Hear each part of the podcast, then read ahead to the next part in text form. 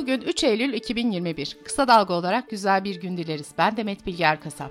Gündemin önemli gelişmelerinden derleyerek hazırladığımız Kısa Dalga Bülten başlıyor.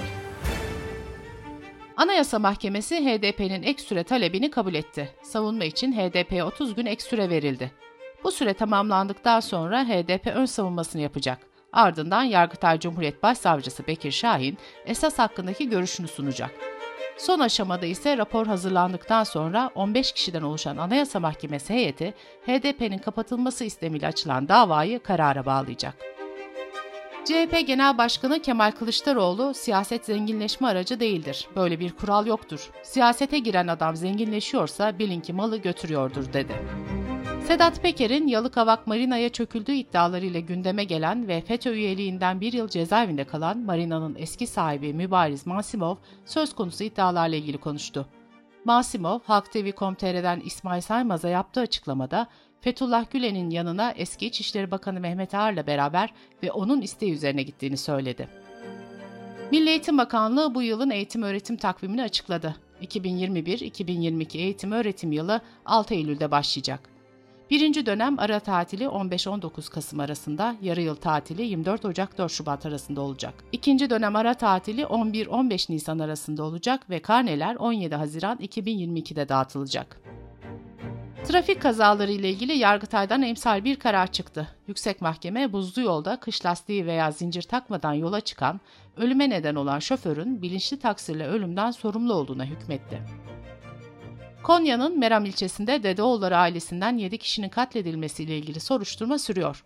Ailenin avukatı Abdurrahman Karabulut, olayda sorumluluğu bulunan kamu görevlileri hakkında suç duyurusunda bulundu. İstanbul'un sivrisinek üreme haritası çıkarıldı. Buna göre İstanbul'da 193 bin aktif üreme noktası var.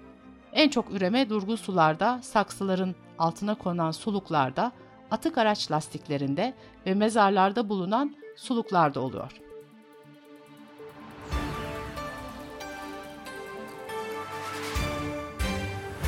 Tedavi gördüğü hastanede yaşamını yitiren tiyatro ve sinema sanatçısı Ferhan Şensoy son yolculuğuna uğurlandı.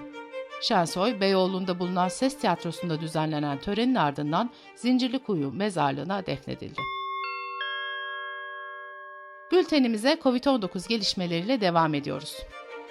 Türkiye'de günlük vaka sayısı 24 bine, ölümler 300'e yaklaşırken Sağlık Bakanı Fahrettin Koca Twitter'dan maske mesafe konusunda örneklik bize ne oldu diye sordu. İsveç merkezli Avrupa Hastalık Önleme ve Kontrol Merkezi Avrupa'da iki doz aşı olmuş kişilerin şimdilik acil bir takviye dozuna ihtiyaçları olmadığını açıkladı. Londra'da yürütülen bir araştırmaya göre COVID-19'a karşı tam olarak aşılanmış olmak virüse yakalanma riskini azaltmakla kalmıyor, aynı zamanda uzun süreli COVID-19 riskini de azaltıyor. Uzun COVID-19 olarak da adlandırılan bu durum, test sonucu pozitif çıktıktan sonra 28 gün veya daha uzun süren hastalık olarak tanımlanıyor. Bazılarında ise bir yıla kadar sürüyor.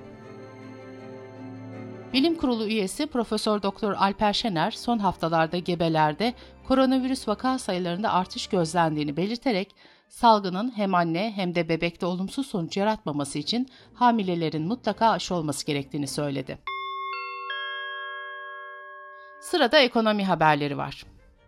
Ticaret Bakanı Mehmet Muş, Ağustos ayı dış ticaret rakamlarını açıkladı. Ağustos ihracatının 18.9 milyar dolar olduğunu ve en yüksek Ağustos rakamına ulaştığını kaydeden Bakan Muş, 12 aylık ihracatta da 207.5 milyar dolar ile yeni bir cumhuriyet rekoru kırdık dedi. İstanbul Ticaret Odası'nca kentte Ağustos'ta fiyatı önceki aya göre en çok artan ürünün %49.48 ile salatalık, en fazla azalan ürünün ise %24.32 ile erik olduğu açıklandı. Ticaret Bakanlığı cep telefonu ve tabletlerin ikinci el satışına ilişkin yeni düzenlemeye gitti. Buna göre elektronik kimlik bilgisi bulunan kullanılmış malların yenilenmesi için en az bir yıl öncesine ait data, ses ya da kısa mesaj kullanım trafiğinin bulunması şart aranacak. Yenilemeye alınacak cihazların garanti belgesi, fatura veya fatura yerine geçen satış fişi ve benzeri belgelerin bulunması zorunluluğu olmayacak. Ticaret Bakanı Mehmet Muş, haksız fiyat artışları ile vatandaşlarımızın kursandan geçecek ekmeğe gözünü diken fırsatçıların gözünün yaşına bakmayacağız dedi. Av yasağının bitmesiyle balık avı önceki gün başladı. İstanbul Karaköy'de esnaf ilk gün fiyatlarının yüksek olması sebebiyle tezgahına koyamadığı hamsiyi dün kilosu 35, palamudu da tanesi 25 liradan satışa çıkardı. Çalışma ve Sosyal Güvenlik Bakanı Vedat Bilgin, 3600 ek gösterge sorununu sözleşmeyle kayıt altına aldıklarını belirterek, bütün memurlar için fiili bir sorun olan ek gösterge meselesini çözüme kavuşturacağız. Şimdi onun çalışma programını hazırlıyoruz dedi. İstanbul Emlakçılar Odası tarafından yapılan açıklamada 1000-1500 lira bandında olan evlerin 2500 liraya, 2500-3000 bandında olan evlerin ise 4000 liralara çıktığı belirtildi. Dış politika ve dünyadan gelişmelerle devam ediyoruz. ABD Genelkurmay Başkanlığı tarafından yapılan açıklamada IŞİD'in Horasan kolu olarak bilinen IŞİD-K'ya karşı Taliban'la işbirliği yapılabileceği belirtildi. Dışişleri Bakanı Mevlüt Çavuşoğlu, Kabil Havalimanı ile ilgili açıklamalarda bulundu. Çavuşoğlu, sorunun üstesinden gelebilmek için işbirliği şart. Tek başına Türkiye ya da Katar'ın üstleneceği mesele değil. İlle bir devlet olmak zorunda da değil, şirketler de var. Taliban'dan ve bazı ülkelerden de bizimle işbirliği konusunda talepler var. Bunların hepsini değerlendiriyoruz dedi. Anthony Quinn'in başrolünde oynadığı Zorba filminin müziklerini besteleyerek 1964'te tüm dünyada üne kavuşan Yunan besteci Theodorakis yaşamını yitirdi. Yunanistan Başbakanı Mitsotakis 3 günlük yas ilan etti. Amerika'nın Teksas eyaletinde tartışmalı kürtaj yasağı yürürlüğe girdi. ABD Başkanı Joe Biden aşırı diye tanımladığı yasanın kadınların anayasal hakkını ihlal ettiğini söyledi.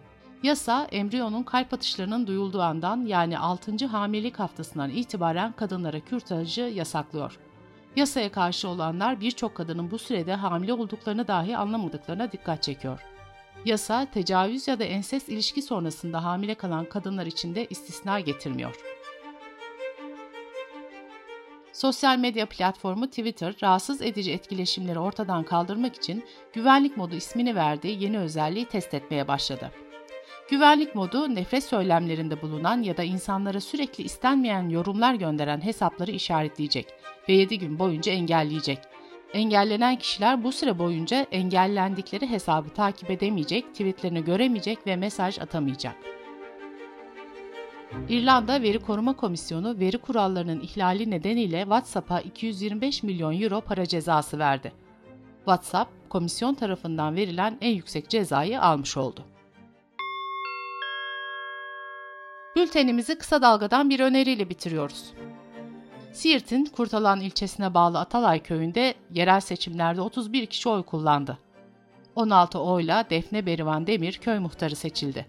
Siirt'in de tek kadın muhtarı olan Berivan, 2 yıl aşkın süredir yaptığı çalışmaları ve bölgede kadın olmanın zorluklarını Metin Yoksu'ya anlattı. Kısa Dalga.net adresimizden ve podcast platformlarından dinleyebilir, haberin videosunu YouTube adresimizden izleyebilirsiniz. Gözünüz kulağınız bizde olsun. Kısa Dalga Medya.